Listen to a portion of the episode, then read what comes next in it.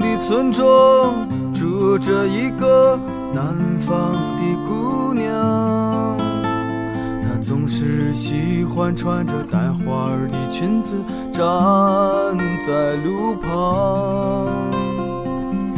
她的话不多，但笑起来是那么平静悠扬。她柔弱的眼神里装的是什么？是思念的忧伤。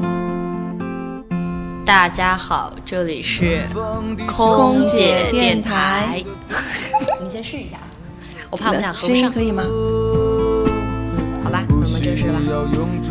大家好，这里是空姐电台，我是 J J，我是小月，好久不见，好久不见。那我们今天就由我们两个人来给大家聊一聊。今天我们聊什么话题呢？哎呀，跟空姐同居的日子怎么样？好，这个话题好，我喜欢。啊，这个有个电视剧吧，看过吗？那个与空姐同居的日子。是的，我记得那个时候还挺小的，也没干这个行业。看这个电视电视剧名字的时候，觉得哎挺好奇的，完了还看了一点。你看过吗？我我没看过，但是我面试的时候跟我一批的有人在面试的时候说，是因为看了这个电视剧，所以就特别向往空姐的生活，所以就来面试了。所以这个电视剧对于我们这个行业其实影响还是蛮深的。是的，但是具体其实看了那个电视剧之后吧，还是觉得跟呃想象当中特别的不一样。对，现实和理想还是有差距的。呃，这个其实和空姐空空姐同居的话，很多人就是马上就是会幻想出那种浪漫的爱情啊，是吧？啊，就是邂逅啊，然后跟自己的室友啊发展出怎样怎样的火花。那其实现实中并不是这样的。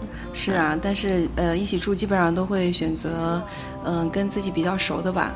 一般也不会说，嗯，好多人一起住，一般都一两个、三个，是吧？其实也都是同性。啊，对，也没有说，哎，有帅哥呀，对，或者有个什么发展对象啊，这种情况还是会很少。而且大部分的空姐都是单身狗。哦，说到了痛处。对，并没有想象中那么多的浪漫的爱情故事。但其实还是有吧。呃，有是有，就是说可能很。更多人就是其实，呃，跟好朋友住在一起久了之后，你就会发现，其实你可能都不需要男朋友了。就是当你的年纪还没有真正到了，呃，非得要谈婚论嫁的时候，你会发现，其实啊，我有我的好朋友啊，我们休息的时候，我们一起出去逛街呀、看电影、吃饭啊，都是我们两个在一起朝夕相处。我觉得，那可能有没有这个男朋友来说，其实就并没有那么重要了。哎，这真的是，你看我呃，跟同事一起住了两年哈，那比如说我。飞航班回来呀，或者怎么样啊？觉得家里面有个人，有个依靠，这种感觉其实挺好的。你要不然一个人在深圳，其实还挺苦逼的。说实话，是的。呃，我不知道你在刚开始的时候跟别人一起合租的时候有没有不适应。会吧，因为你看，跟家里面在家里面住的时候，跟爸妈还有矛盾呢，那更何况是跟同事在一起。最开始我那个小伙伴一起住的时候，还会觉得一些不一样的地方，比如说习惯呐，或者是再加上我们这个工作的性质哈，呃，都不能说早出晚归了，就是不知道啥时候出，啥时候回来，然后他也不知道啥时候出，啥时候回来，所以这个点儿上还是比较痛苦的。对，我记得反正。呃，其实我倒还好，没有那么的不适应，因为其实我很小之前就已经呃离开家，自己就是有在外面去过这种群居的生活了，啊，然后呃，所以说就是可能在跟别人磨合这种东西，适应能力上会好一点。哦，这是，哎，以前，嗯，你是最早什么时候开始跟别人一起住的？我初中、高中，我初中就开始了。哦，那我也是，那我也是。但是我觉得后来我还是自己自己在家住过一段时间。啊，我是从初中到后来，呃，高中啊、大学啊，然后包括到工作以后，就一直在外面住了。就可能在这方面的话，就是感受的会，就是我我可能已经很。忘记了那种，就是第一次跟别人住在一起是什么感觉啊？那种兴奋啊，那种跟室友在一起，就是晚上大晚上聊得很兴奋，睡不着那种感觉。其实我对我来说已经很久远了，因为比较适应这种就是环境了，是吧？对对对，我觉得呃，在我的印象当中。像这种卧谈会啊，从高中开始的吧。高中会有一些这样卧谈会，还觉得挺挺幸福的。每天晚上聊八卦啊，聊哪个哪个班哪个班有个帅哥，哎呀，可帅可帅了。然后今天的校花怎么怎么的，然后校草怎么怎么的。哎，那我看在住宿舍的时候，进了公司。住宿舍的时候也是会谈论到这样的一些问题。对最开始还还当学员的时候就开始吧。哎，今天我又看到，哎呀，公司公司杂志上的某一个漂亮的姐姐啦，前辈啦，女神姐姐哎女神姐姐，对对对，见到我们心中的女神了，好激动啊！会谈论的一些问题。后来就是从带飞，然后到学员哈、这个过程，嗯、带飞这段时间的话，回来基本上谈论的话题都是，哎呀，我今天跟我师傅飞，对哎呀，学了什么呀，又被说了呀，或者我的师傅怎么样？哎，你的师傅怎么样啊？对对对对，你师傅怎么样啊？下回要是飞的时候，哎呀，一定记着点儿啊。对对对，然后我今天飞在哪边的旅客呀？啊，比方说比较敏感的城市啊，呃，北啊大北，哎啊大上啊，这个我们就不点城市名字了，免得我们说有这种地域的这种歧视啊。嗯，这个倒没有。就是这个旅客怎么怎么啦，那个旅客怎么怎么啦，或者说，啊，我今天那个乘务长是个魔女啊，啊，我明天要跟魔女飞啊，怎么办啊？前一天晚上就开始做功课了。，对，然后小伙伴就各种支招了。其实还挺好哈。对嗯，现在倒不会那么多了，因为就两个人一起住，而且遇到的时间都不会特别的长，基本上碰面时间会很少。呃，那你们，呃，我我们公司的话，这种宿舍其实也没有硬性的规定说一定可以住多久，嗯、没有规定吗？对，但是它是会，比方说，呃，第一年的工资，呃，第一年的时候那个房租可能只有八百块钱，呃，宿舍里面四个人平均分一下的话，就是每个人两百，就是第一年，但是到了第二年之后，它就会翻倍，变成对，变成嗯一千六。因为你工资也在涨了嘛。对，变成一千六以后呢，其实如果四个人都在的话呢，平均分一下也没多少钱，就很便宜，非常实惠。但是呢，因为我们公司的宿舍它它的那个居住条件就是不是特别好，非常的拥挤。啊然后你知道吗？女孩子越飞越久，买的东西啊，就是各种买买买买买，然后宿舍就对堆不下了，堆不下就会有人搬出去，搬到最后就可能就剩下一个两个，然后再过一年房租会翻到三千六。哦呃那那还挺贵的。对，然后哦，三千二，说错了，三千二。然后那你这样的话，如果再两个人分，或者说你只有一个人的时候，那对于你来说，可能你就会觉得这个价格好像我花三千多块钱住你这样一个很小的一个简陋的小宿舍，可能有点不实惠了对啊，就不实惠了，就会选择就搬出去了。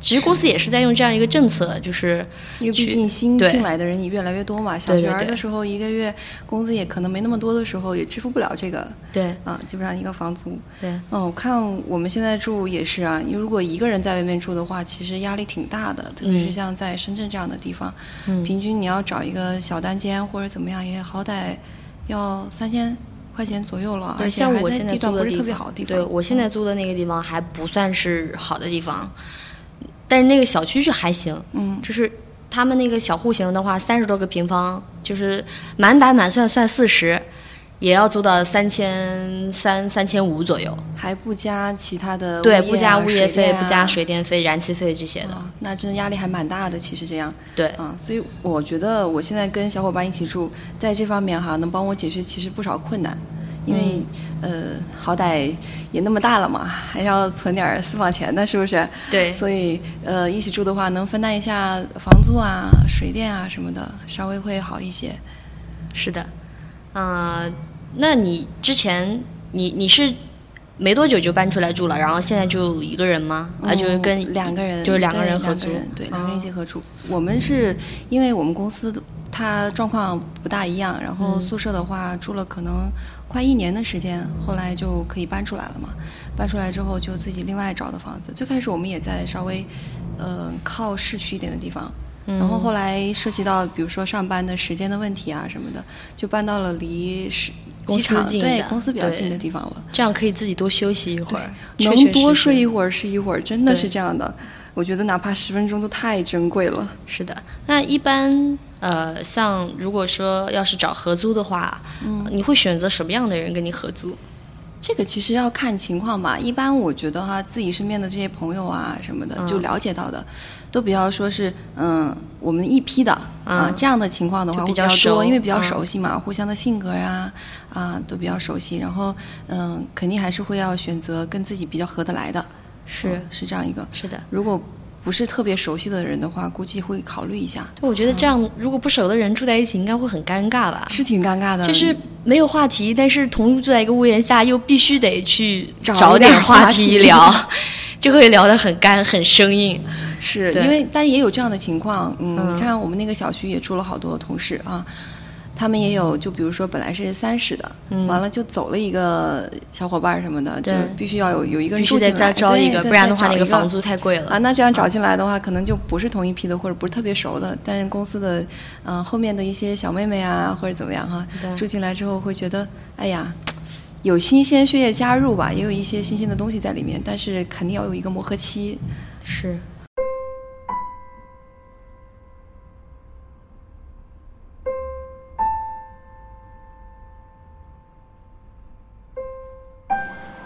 我在北京，我听空姐电台；我在上海，我听空姐电台；我在兰州，我听空姐电台。像我的话，我觉得我属于那种性格比较孤僻的。我从公司搬出来以后，我大部分时间都是自己住。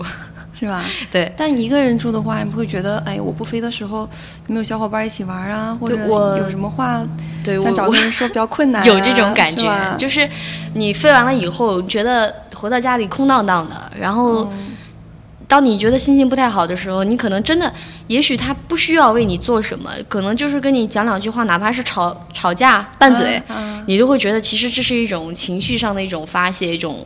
呃，舒缓的一种方式。但是，如果你回到家始终都是一个人，像我每天都是一个人的时候，尤其是在你心情不好的时候，还是一个人，然后就会越越在家里待着就越难受。是我也会这样。我小伙伴有时候，比如说外派啦，怎么啦，自己回家就一个人啊。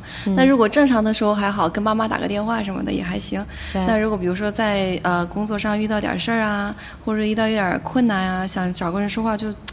特别费劲了，有时候你想微信啊，就是电话呀，其实可能解决不了太多困难。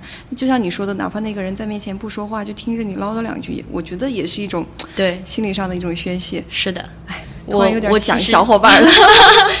我到目前为止，我只找过一个人合租，就是也是跟我玩的关系特别好的，就是属于那种一进公司我们就认识了，然后呃相处了这么长时间之后，觉得很熟悉了，才跟他一起住的。但是其实，呃，住在一起的话，也会有很多生活习惯啊，什么什么上面的磨合。但是我会觉得，就那段时间的话，呃，我会觉得其实还是蛮开心的。就是我们两个每天回来了之后，他会在我面前吐槽他今天的航班的上的事情，我也会跟他吐槽我今天航班上的事情。然后想要一起出去的时候，或者说在我生病的时候。你要去医院的时候，嗯，他可以第一时间去陪你去。对，真的，这个真的是说到了重点。对，你像在深圳哈，毕竟毕竟是一个外来人口比较多的地方。那在家的话，肯定有爸妈呀，就朋友照顾啊。那如果在深圳，你看像我一个人的话，有时候就会比较啊，心里面比较难受吧。前两个月可能飞得比较累，也是在家，突然就起不来了，就晕的起不来了。嗯。哎呀，打电话就觉得突然就不知道。找谁了？对，不知道找谁能来帮帮忙怎么的？后来，后来还好，就是同事什么就刚好跟我发微信啊，然后我就。啊，遇到了能过来帮个忙，而且领导也会过来看一下。我说这样，因为比较近嘛，还行。你看，如果有小伙伴在身边的话，你就没有那么多的困扰了。人出门在外的人，就是漂泊的人啊，就是可能平时你会觉得还好，还能忍受。一到了生病的时候，你就会发现那种孤独感、无助感就会比平时要多好多好多倍。特别强烈。对你自己一个人坐在医院的急诊室，然后大半夜的打着吊瓶的时候。你会发现，其实身边好多人都是有家人陪着的，就只有你自己是一个人的时候，那个时候你心里面那种酸楚啊，是不一样的。对对，所以其实找个室友同呃同住，还是我觉得还是好处多过呃弊端的。对，是的。而且在外面的话，父母也比较放心。说实话，有个人照顾。对，你看我那天，就像刚跟你开玩笑还说了，我的小伙伴还给我换床单什么的，回来特别晚嘛，他就怕我睡觉也晚，然后。嗯，休息在家就把床单给我换了。哎呀，你今天要换什么颜色的床单啊？我帮你先换了。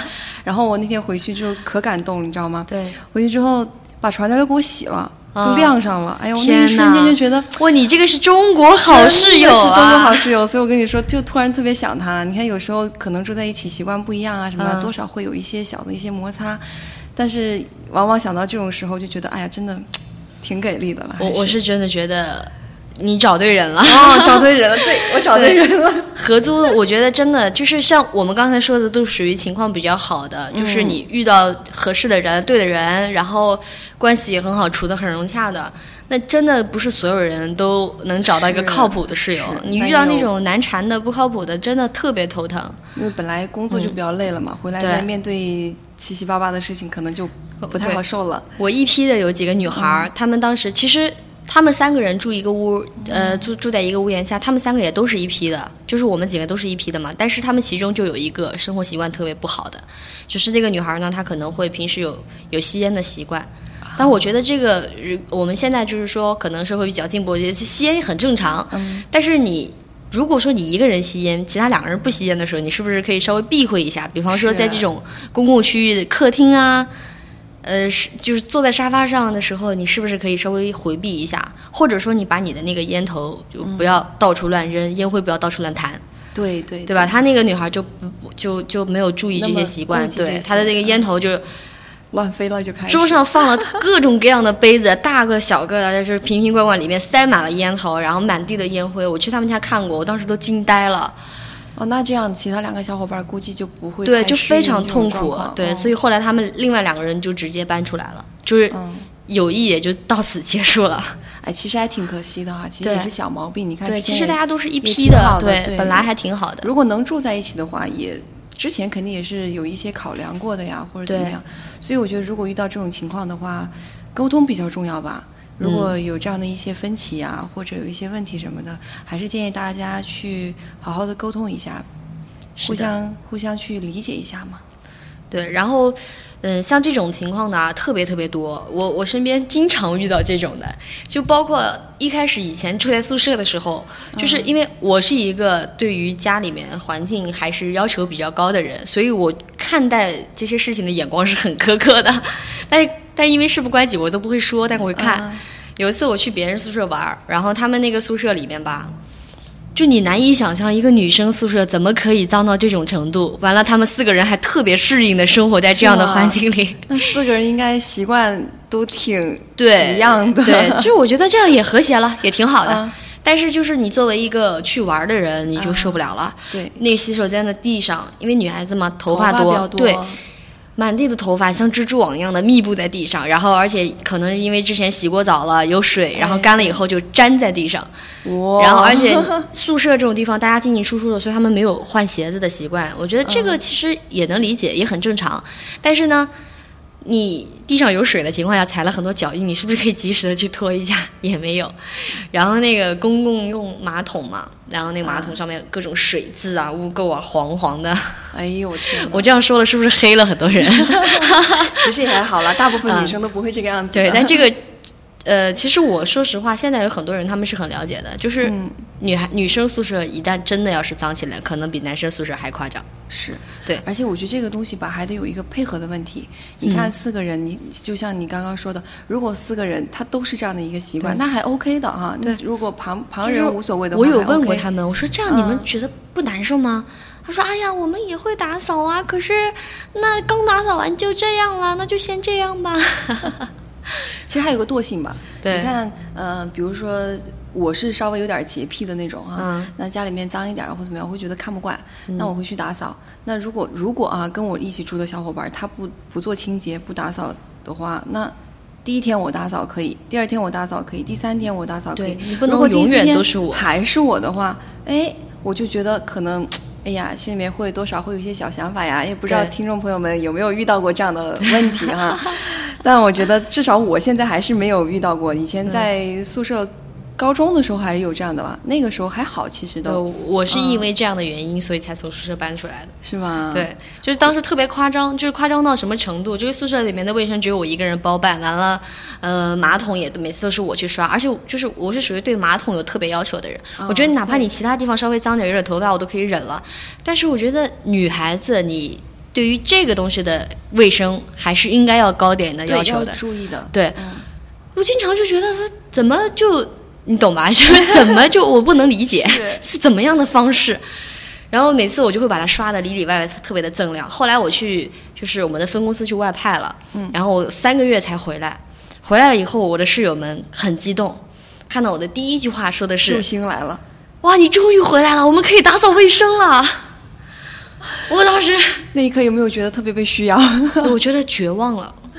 是吧？对还是会我觉得是很绝望嗯 然后，但是其实当时呢，因为其中有两个跟我关系特别好，我就觉得，哎，就忍忍吧。可能他们两个，一是年纪比我小，第二个是可能是家里娇生惯养出来的，呃，独生属于那种上大学都还是在家里住的那种，就没有怎么、啊那好幸福的这样。对，就是嗯家里宠宠大的那种小公主嘛，所以我就忍了。我后来觉得也无所谓，那我就一直打扫呗。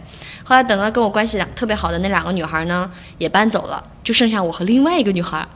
那这个女孩当时就是我们宿舍差一个人的时候，临时抓一个凑进来的，就不太熟的那种。哦，对，所以后来哪怕我对她再好，或者再怎么样去努力，都总感觉中间差点什么。完了，生活习惯上也有很大的差别。她就特别不注意这些卫生。那你有跟她说过吗？说过啊，就是我前一天晚上刚说的，第二天早上起来还是这样。你知道，就是那个棉签卸完妆之后，啊他把它放在水池上，其实纸篓就在旁边，但他把它放在水池上，而且水池上洗完脸之后会有水溅出来，就泡在里面。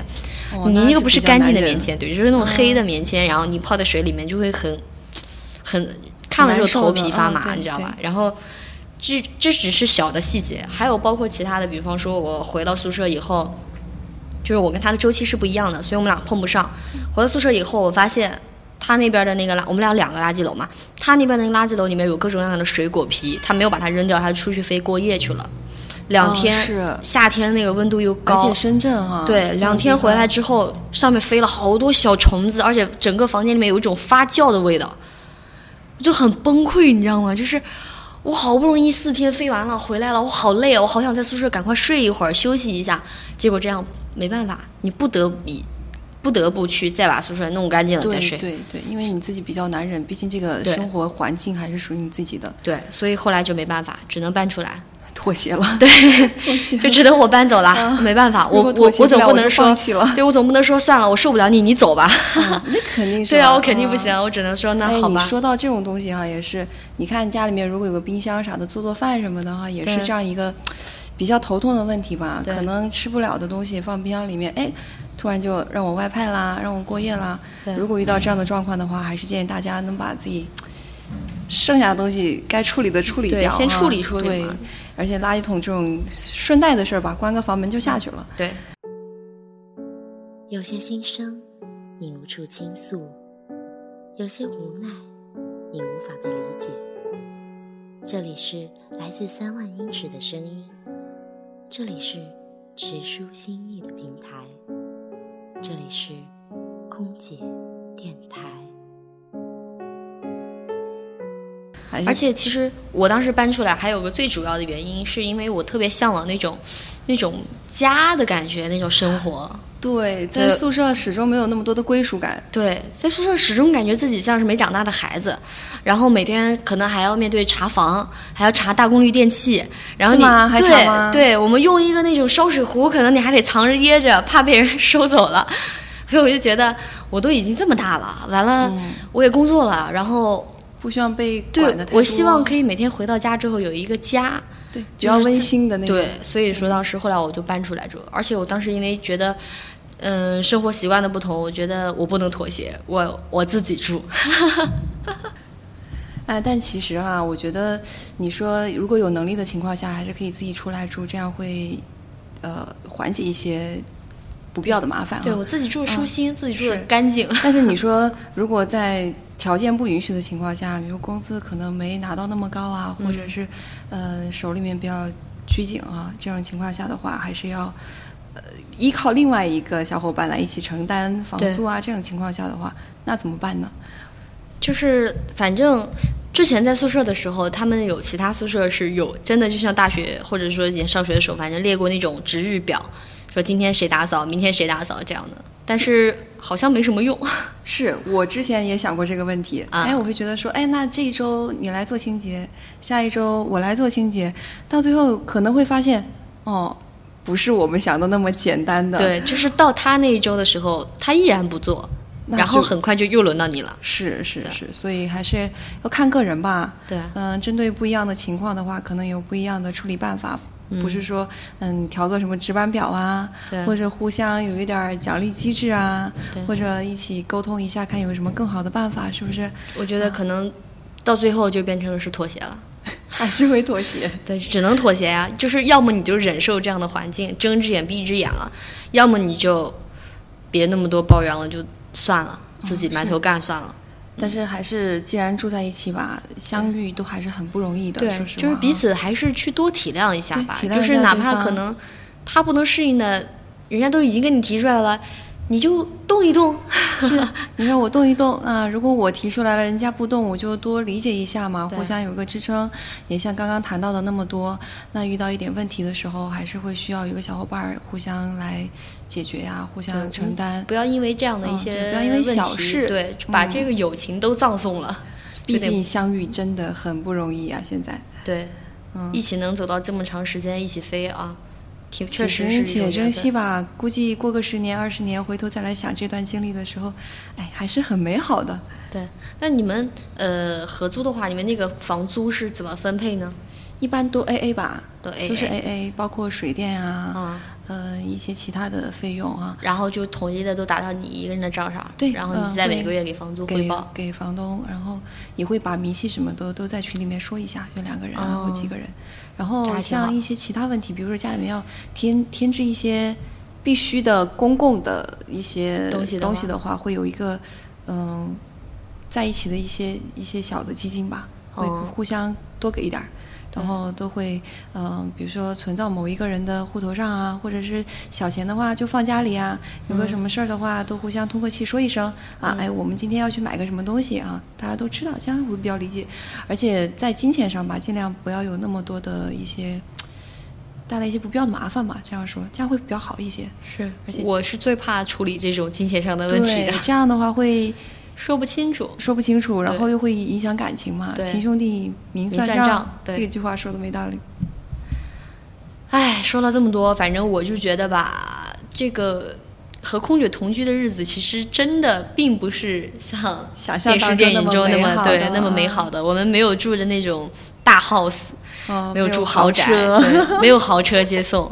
其实我们也是，嗯，像正常的打工族一样，去合租房子，在这个大城市里边勉强的去生活。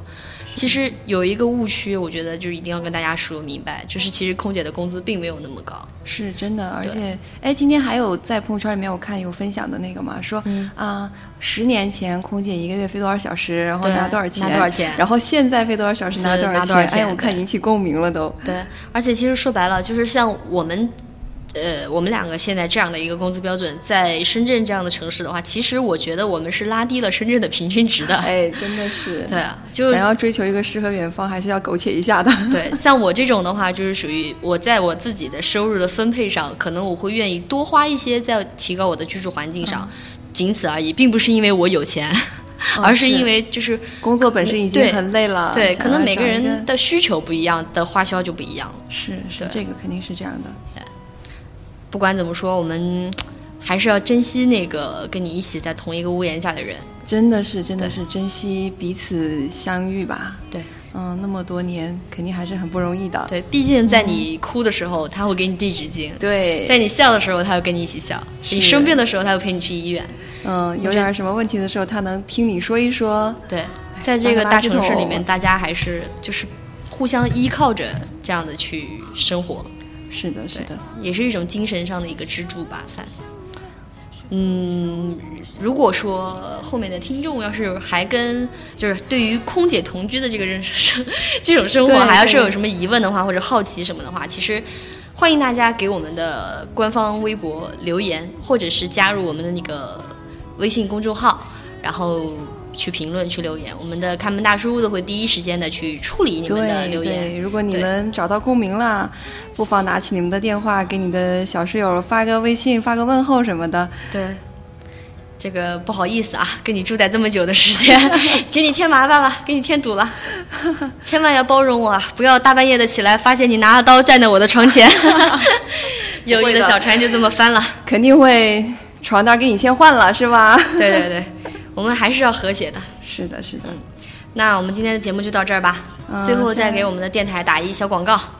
希望大家来关注我们的空姐电台官方微信，呃，空姐的拼音加大写的 FM，然后呢，也可以关注我们空姐电台的官方微博，呃，有任何的疑问。呃，或者说你有任何非常感兴趣的话题，都可以给我们评论。呃，如果说感兴趣的话题累积的多的话，够攒一期节目的话，我们就会针对你这个话题，再给大家录一期。然后，同时我们也很希望大家多多的来支持我们，或者来加入我们的这样一个行列里面，一起来聊一聊我们跟空姐在一起的日子。嗯，好的，那今天就到这里啦，拜拜。拜拜笑着寒暄，也许问题没有答案，才是答案。